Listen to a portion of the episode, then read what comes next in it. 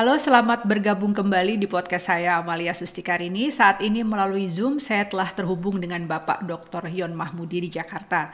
Bapak Yon Mahmudi saat ini adalah pengajar di program studi Arab Fakultas Ilmu Budaya Universitas Indonesia, Ketua Program Studi Pasca Sarjana Kajian Timur Tengah dan Islam Universitas Indonesia, dan Direktur Eksekutif In Mind Institute. Beliau mendapatkan gelar doktornya dari Faculty of Asian Studies di Australian National University tahun 2007 dengan spesialisasi pada Political Islam in Southeast Asia and Middle East.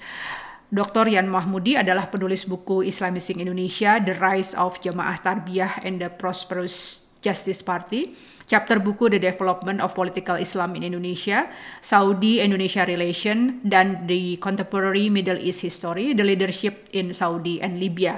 Saya akan berbincang-bincang dengan Dr. Yan Mahmudi seputar normalisasi hubungan diplomatik antara Uni Emirat Arab dan Bahrain dengan Israel dari perspektif geopolitik di Timur Tengah, peran Amerika Serikat, dan narasi Palestina dalam politik domestik di Indonesia. Sibak perbincangan saya dengan Dr. Yon Mahmudi berikut ini.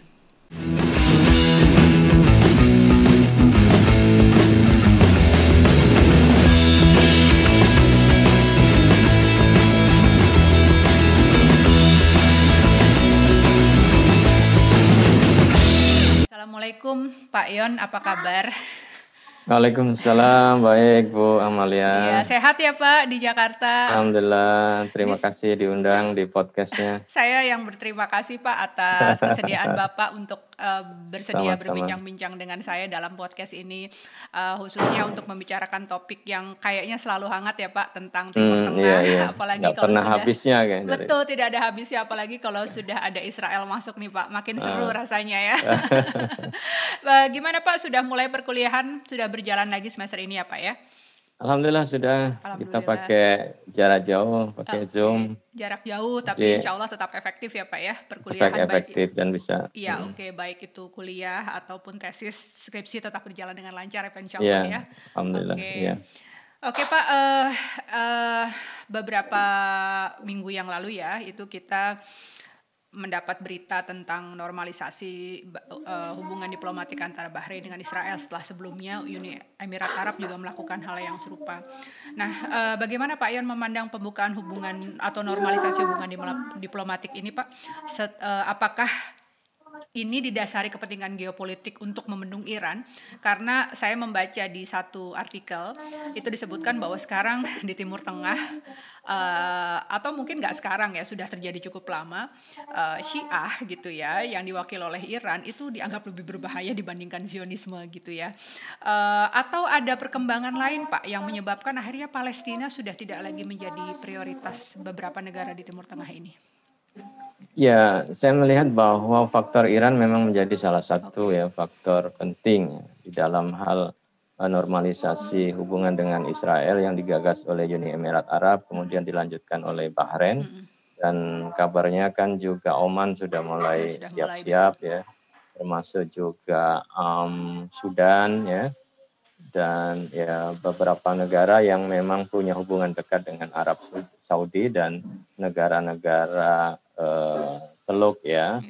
Uh, dan mereka menjadikan Iran sebagai ancaman regional. Ya. Kenapa ini kemudian uh, kalau kita lihat tadi kaitkan dengan Palestina sebenarnya kan uh, beresiko juga ya bagi negara-negara Arab yang awalnya menolak hmm. Israel dan kemudian Eh, bisa melakukan normalisasi. Betul. Jadi ada cost sebenarnya yang harus dibayar begitu. Tapi kan uh, kenapa itu bisa dilakukan? Artinya ada kepentingan yang lebih besar yang memang uh, akan didapatkan secara geopolitik ya, terutama tentu menghambat penyebaran Iran ya dengan uh, Syiah dan jaringan-jaringan milisinya yang sudah uh, sampai uh, Irak sudah di dikuasai, kemudian Yaman ya dalam proses bergolak dan tidak pernah habisnya, eh, Lebanon tentu, kemudian Suria ya dengan demikian. Nah ini kan saya kira ancaman ini menjadi eh, krusial untuk dihadapi. Pada satu sisi eh, Amerika itu kan bersiap-siap untuk menarik diri sebenarnya ya. Okay, iya. eh, politik yang awalnya ekspansionalisme eh, uh, ekspansif itu akan dikurangi karena tuntutan domestik kan juga. Betul, betul Pak. Ya. Ya, maka ada potensi kekosongan hegemoni yang selama ini sangat kuat. Nah, nah kekosongan hegemoni ini dikhawatirkan akan memunculkan rezim yang uh, yang dianggap agresif gitu ya, yang bisa me menggoyahkan stabilitas yang ada di kawasan. Nah, Iran tentu dianggap salah satu Betul. potensi itu yang akan menjadi ancaman stabilitas uh, um, politik di kawasan uh, regional di Timur Tengah itu. Maka mau tidak mau sebenarnya saya melihat Arab Saudi dan negara-negara Teluk itu masih menginginkan agar Amerika tetap uh, tetap uh, apa namanya stay di sana begitu ya karena ini uh, tentu menyangkut keberlangsungan rezim. Mm -hmm uh, yang sedang berkuasa ya monarki yang ada di kawasan Teluk itu yang punya hubungan dekat Betul. dan dari sisi apa legalitas ya um, uh, politiknya itu kan rendah sebenarnya ya karena tidak uh, dipilih uh, oleh uh, mayoritas penduduknya. Nah, potensi-potensi itu saya kira uh, apa menjadi salah satu pemicu ya kenapa harus uh, intinya kan sebenarnya saya melihat memperkuat dulu hubungan dengan Amerika, tetapi bersahabat dengan Amerika kan tidak boleh meninggalkan Betul. Israel ya. Sudah satu paket ya Pak, two in one. Satu paket yeah, ya, dapat okay. dua-duanya ya. Mm-hmm.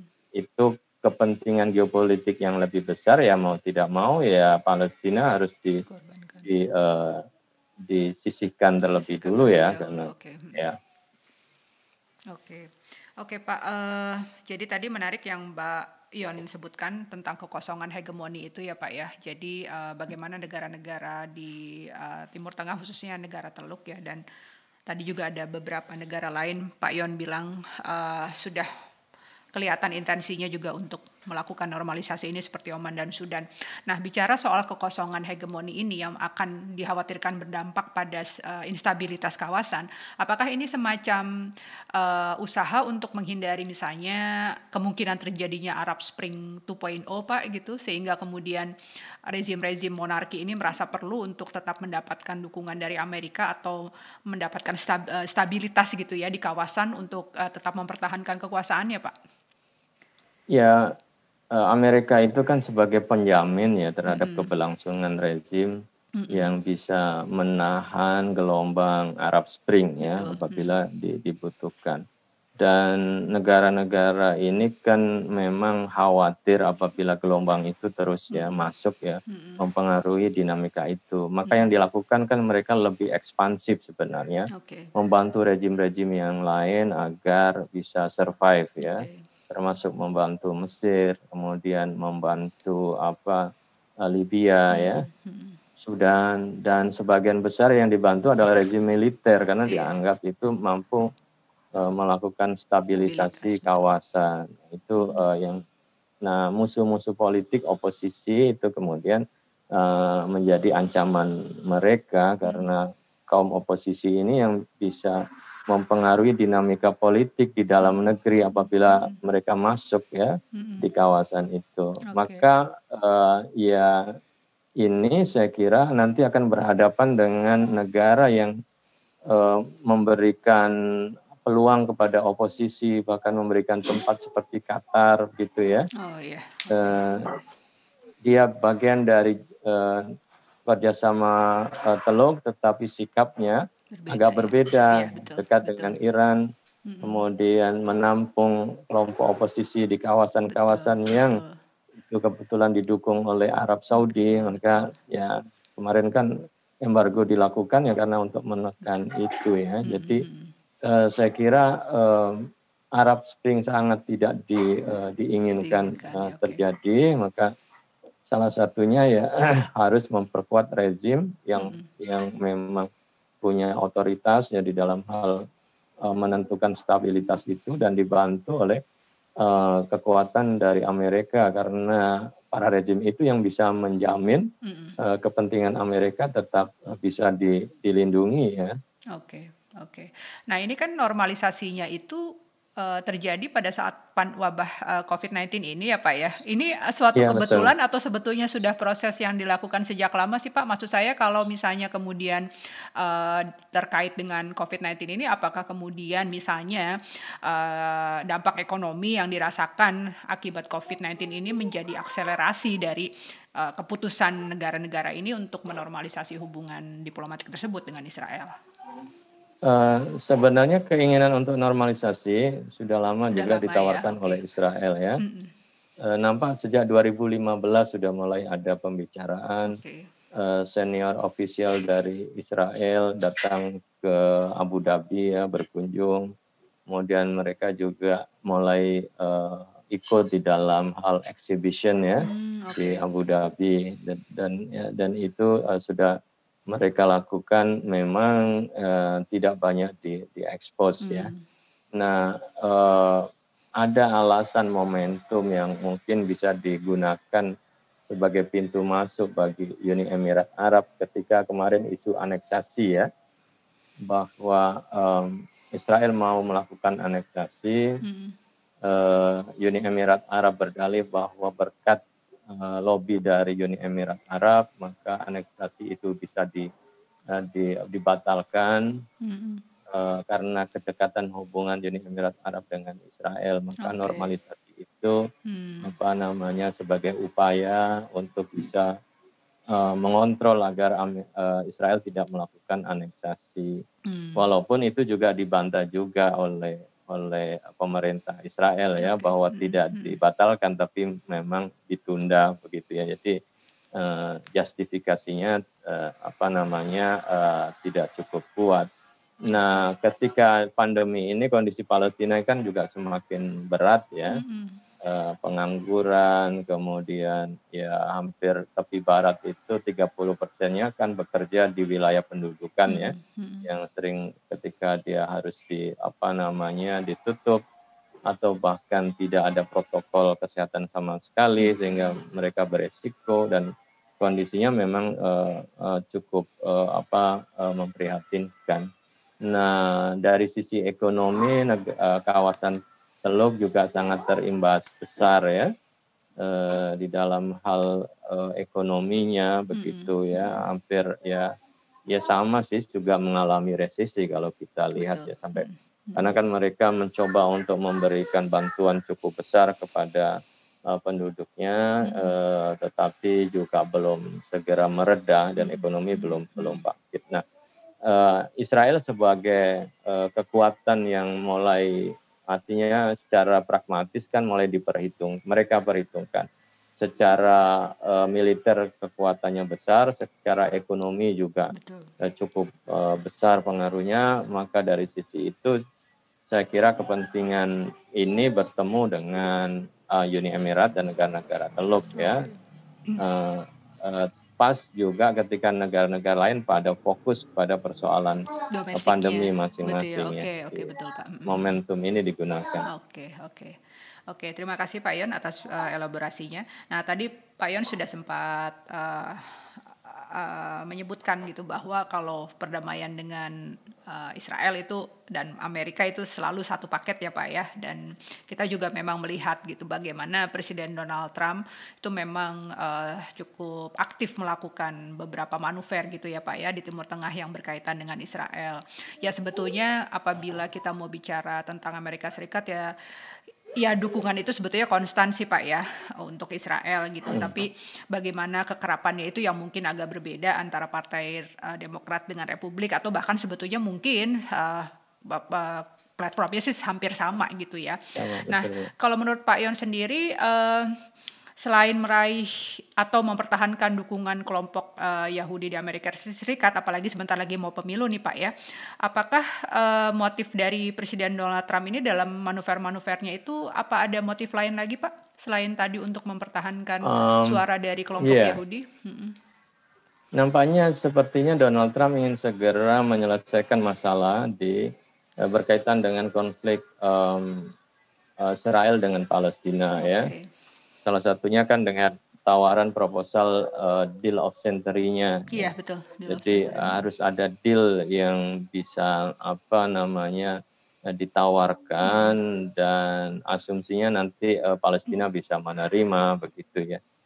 Uh, karena kalau dengan selesai persoalan Palestina, uh, Amerika yang dari sisi keuangan juga sekarang kan uh, dalam kondisinya juga uh, ekonominya juga tidak uh, bagus juga ya, maka beban bantuan ke luar negeri itu kan bisa dikurangi ya. Hmm. Selama ini kan bantuan ke Palestina juga cukup hmm. lumayan besar dan hmm. beberapa uh, belakangan juga uh, dicoba untuk di stop ya termasuk juga uh, bantuan kepada uh, organisasi uh, yang berkaitan dengan pengungsi itu kan hmm, dia mulai ya, mewacanakan agar hmm. dibubarkan. Hmm. Sementara beban terbesar pengungsian itu kan sebagian besar kebanyakan dari orang-orang Palestina yang memang sudah uh, puluhan tahun ya hidup sebagai uh, pengungsi. Ya, nah, uh, salah satu artinya dia optimis bahwa dengan itu tawaran itu diterima ya. Tapi kan ternyata Palestina juga tidak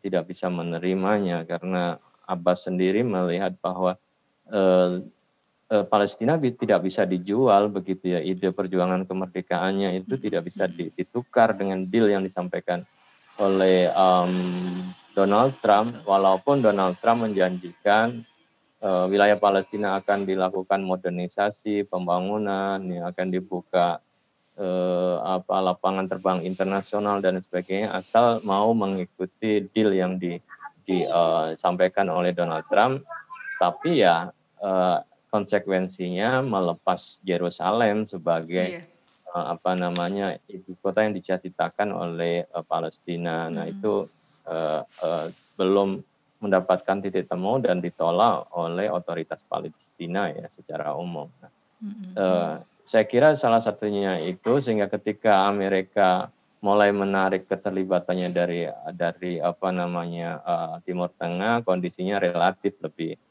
lebih Stabil. kondusif ya. Oke, okay, iya. yeah. kondusif. Oke. Okay. Ini uh, cukup seru juga ya Pak ya, bahkan sampai Donald Trump dinominasikan menjadi salah satu penerima Nobel perdamaian ya, dianggap ah, sebagai iya, iya, inisiator makanya. gitu ya perdamaian ya. Sebuah hal yang ya kalau menurut kita mungkin terlihat kontradiktif ya, tapi seperti hmm. inilah real politik yang terjadi di kawasan Timur Tengah Bisa saja dia gitu ya, terobsesi juga untuk dapat Nobel ya. Gitu ya. Iya dan mungkin apa dia ingin meninggalkan legacy itu ya dikenal ah, sebagai peacemaker lah dengan walau peacemaker. apa di antara semua kontroversi yang diperbuatnya gitu ya dia ingin meninggalkan legacy mungkin seperti itu. Oke, nah sekarang kalau dikaitkan dengan Indonesia nih Pak. melihat perkembangan geopolitik terkini di Timur Tengah ya termasuk tadi uh, pembukaan atau normalisasi hubungan diplomatik beberapa negara Timur Tengah dengan Israel dan kelihatan mungkin satu-satu gitu ya negara di Timur Tengah sudah mulai bersikap lebih pragmatis gitu terhadap Israel ya Pak ya uh, apa posisi strategis yang masih dapat diperankan oleh Indonesia untuk isu Palestina ini sih Pak? Ya dari pemerintah otoritas hmm. Palestina itu sangat berharap ya Indonesia okay uh, tetap komitmen kemudian hmm. konsisten mendukung perjuangan Palestina okay. ya ketika negara-negara Arab yang lain satu hmm. persatu mulai meninggalkan hmm. jadi seakan-akan harapannya ada di di Indonesia okay. apalagi posisi Indonesia yang saat ini kan uh, ketika menjadi anggota Dewan Keamanan, Dewan Keamanan PBB betul, ya, Keamanan PBB, betul. kemudian hmm. selalu menyuarakan, menjadikan isu-isu hmm. jadi isu-isu strategis. Hmm. Kemarin Pak Jokowi dalam pidato juga kan betul. address ya tentang ya, khusus ya. tentang hmm. uh, Palestina. Ini paling tidak kan mengobati luka warga hmm. Palestina ya, hmm. uh, tidak sendiri. Uh, ketika di forum internasional Indonesia uh, menyuarakan itu. Nah, nah uh, apa Eh, komitmen itu saya kira kemudian menjadi sesuatu yang yang sangat uh, penting begitu ya berdasarkan pada suatu cita-cita kemerdekaan okay. ya bahwa uh, bisa saja normalisasi akan terjadi tetapi ada prerequisite-nya ya syaratnya ya Palestina merdeka, merdeka begitu ya. Jadi selama Palestina belum merdeka ya um, tidak ada uh, kerjasama dengan dengan Israel. Israel. Hmm. Dengan itu hmm. ya mudah-mudahan juga bisa menjadi sebuah apa ya penekan ya secara tidak langsung bahwa ya kemerdekaan Palestina itu sesuatu yang penting. Itu state solution itu jangan hilang uh, dengan pendekatan-pendekatan pragmatis yang ada yang pada akhirnya mengorbankan uh, kepentingan rakyat Palestina. Nah, di sisi ini saya kira ya peran Indonesia ya menjadi cukup penting. Ya. Oke, ya. apakah misalnya Indonesia bisa terlibat lebih jauh dalam uh, memediasi uh, gini uh, apa kalangan internal di Palestina, Pak? Karena kan memang faksionalismenya kan masih cukup tinggi ya, Pak, di sana. Mungkin nggak Indonesia masih yeah. sebagai pihak yang karena posisi Indonesia sebagai pihak yang cukup mendapat respect gitu loh dari Palestina. Iya, Uh, saya sejak dulu selalu mengusulkan ya mm -hmm. bahwa Indonesia harus segera masuk okay. menyelesaikan konflik internal mm -hmm. karena uh, kita sadari bahwa kitalah yang sebenarnya bisa diterima ya yeah. dibandingkan dengan Mesir yang uh, punya hubungan, hubungan dekat ya. dengan mm -hmm. ya itu mm -hmm. mungkin juga tidak sepenuhnya bisa di, okay. ya, diterima apalagi kebijakan Mesir juga represif terhadap uh, pintu masuk di Palestina yeah. kan di Gaza mm -hmm. dan sebagainya makanya uh, uh, gagal ya harapan itu sih bisa tapi uh, uh, itu belum terlaksana ya kemarin waktu pertemuan dengan Kemlu saya sampaikan lagi ya mudah-mudahan juga jadi alternatif termasuk anggota DPR juga mendorong itu Uh, tapi kan perkembangan ter terakhir justru uh, rekonsiliasi itu diambil alih oleh Turki ya. Iya Jadi, sih, betul Pak. Mm -hmm. uh, Turki kemudian mengajak mereka untuk berbicara di Istanbul dan mm -hmm. agaknya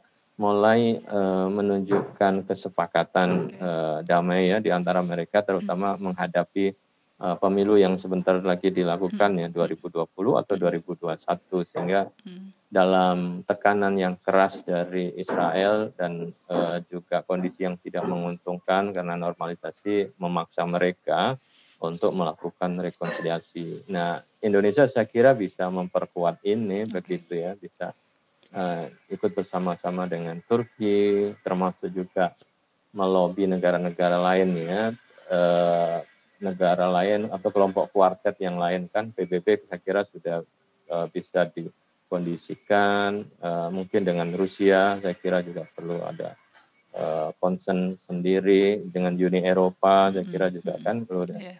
di samping tentu juga Amerika walaupun Amerika sudah ber apa namanya uh, berpihak, tapi kan Indonesia punya hubungan terhadap uh, keempat negara atau lembaga itu ya, hmm. saya kira bisa dimainkan secara uh, lebih aktif ya.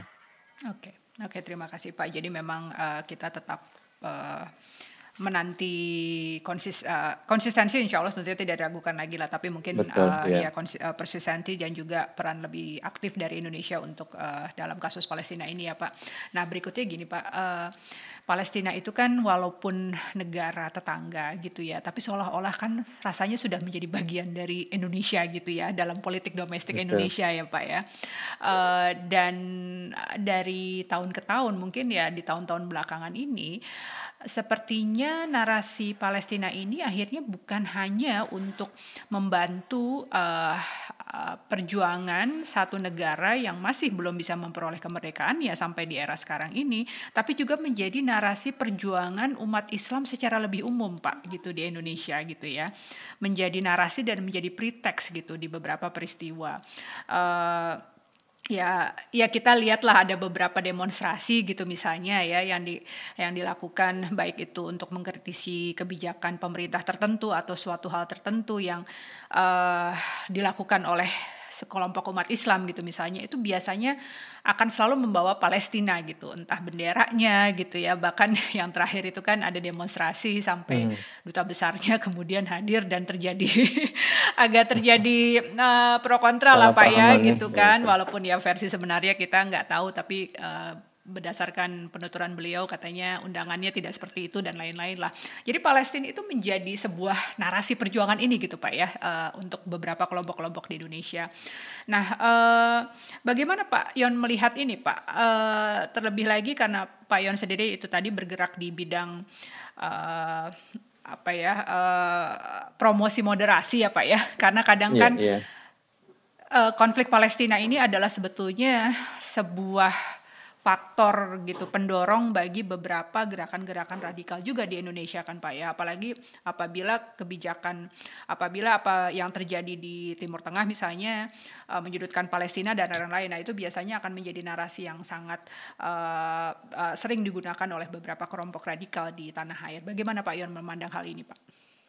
Ya tentu kalau kita menghormati perjuangan. Palestina hmm. maka uh, simbol-simbol uh, perjuangan Palestina uh, jangan kemudian dijadikan sebagai komoditas politik ya atau yang melibatkan uh, politik praktis hmm. ya yang itu berkaitan dengan ya, dukung mendukung politik okay, ya, ya mengkritik kebijakan dan sebagainya karena tentu uh, Palestina pasti posisinya pada posisi yang netral kepada hmm. semua ya kalangan uh, tidak hanya umat Islam saya kira, hmm. tapi membutuhkan dukungan dari, dari seluruh rakyat Indonesia. Jadi secara secara umum dan isu Palestina bukan hanya monopoli dari sebuah uh, kelompok gerakan Islam, tetapi ya harus juga uh, bisa di dipahami ya konteksnya juga oleh saudara saudara-saudara kita lain yang mungkin non muslim betul, ya Pak, hingga ya. isunya menjadi lebih luas bukan urusan umat Islam betul, saja apalagi sebetulnya Palestina juga, sendiri itu kan juga komposisinya beragam agamanya ya Pak ya tidak iya, hanya iya, muslim iya, betul. kan jadi betul. tidak hanya muslim yang direpresif itu juga tidak hanya umat Islam betul. tetapi juga Kristiani juga di sana betul, ya karena persoalan Pak politik ya harusnya sih dengan isu Palestina bisa menyatukan ya semua kalangan untuk berbicara tentang kemanusiaan Betul. Hmm. tentang uh, apa namanya ketidakadilan ya suatu bangsa yang ingin menentukan nasibnya sendiri, sendiri tapi ya. hidup ya di dalam uh, proses imperialisme yang sangat hmm. panjang hmm. begitu nah saya kira uh, apa ya solidaritas ketidakadilan itu saya kira harus di, diperkuat begitu ya Nah, kalaupun toh kemudian ada ekspresinya solidaritas itu macam-macam umat Islam juga membuat kegiatan solidaritas yang lain tidak. Selama itu murni aktivitas yang untuk Palestina, saya kira uh, itu kan bagian dari cara ya mengekspresikan. Hmm. Yeah. Asal ya itu tadi jangan di, dimasukkan kepada ranah politik yang membuat orang kemudian menjadi tidak suka karena beda pilihan politik akhirnya tidak mendukung Palestina. Jadi biarkanlah Palestina itu menjadi uh, isu perjuangan kita bersama begitu ya tanpa ada eh, sekat-sekat uh, uh, primordial yang ada di di dalamnya. Karena ini kan menyangkut masalah isu kemanusiaan dan tidak hanya umat Islam yang berkepentingan tapi juga umat lain berkepentingan terhadap ya pentingnya untuk menjauhkan bentuk ya apa ketidakadilan represif ya eh, apa namanya pelanggaran-pelanggaran HAM dan lain sebagainya. Nah itu tentu bisa ditentang secara bersama-sama. Oke, oke, terima kasih sekali Pak Yon. Poinnya sangat penting menurut saya ya. Jadi bahwa yeah. uh, isu Palestina ini adalah sebetulnya isu kemanusiaan ya Pak ya, bukan isu iya, sektarian, yeah, bukan isu primordial gitu ya, yang sebetulnya menyentuh hampir uh, semua kalangan di Indonesia bahkan sebetulnya di seluruh dunia mungkin ya, karena kita bicara tentang penentuan sebuah bangsa yang ingin menentukan uh, apa sebuah bangsa yang ingin menentukan nasibnya sendiri, yang ingin bebas dari represi dan juga uh, kekerasan uh, politik yang berkepanjangan. Semoga saja uh, narasi ini bisa uh, bisa terus terdengar ya Pak ya bahwa ya, ya, betul, memperjuangkan betul. Palestina adalah memperjuangkan ya. kemanusiaan tanpa kita harus betul. melihat sekat-sekat politik dan uh, sektarian lainnya seperti itu ya Pak ya. Iya, iya, saya kira begitu. Jadi siapa pun yang mendapatkan represif, ketidakadilan, baik itu muslim, non-muslim, tentu kita harus terpanggil untuk membelahnya. Nah, okay. ini kan apa komitmen terhadap Betul. kemanusiaan itu kan saya kira uh, penting ya agar bisa semua orang bisa hidup ya dengan nyaman, tenang, mm -hmm. punya masa depan itu kan uh, hal yang menjadi uh, sesuatu yang fundamental ya bagi kehidupan manusia. Ya. Oke, oke. Terima kasih Pak Yon, uh, Dr. Yon Mahmudi atas waktunya di sore Sama-sama, hari Bu Amalia. Okay. Pembicaraan yang sangat mencerahkan dan menyenangkan Pak uh, untuk mengamati perkembangan terkini di Timur Tengah ini. Sukses untuk seluruh uh, semua aktivitas Bapak untuk mengajar, terima kasih, terima kasih. Uh, riset dan menulis ya dan yeah. Sukses tetap juga buat Bu kami ya Pak ya tentang isu-isu Palestina, Timur Tengah dan uh, okay. apa hubungannya dengan Indonesia ini kepada Sama-sama. kami semua dan iya. khususnya yeah. para generasi muda. Salam untuk keluarga Pak, untuk kolega juga Sama-sama. di kampus. Okay. Terima kasih banyak. Assalamualaikum Baik. warahmatullahi wabarakatuh. Waalaikumsalam warahmatullahi wabarakatuh. Terima, Terima kasih, kasih. Selamat sore. Ya. Demikian perbincangan saya dengan Dr. Yon Mahmudi tentang normalisasi hubungan diplomatik antara Uni Emirat Arab dan Bahrain dengan Israel, peran Amerika Serikat, dan isu Palestina dalam perpolitikan domestik di Indonesia. Subscribe channel ini untuk mendapatkan update episode baru dan menarik lainnya. Terima kasih, salam sehat selalu.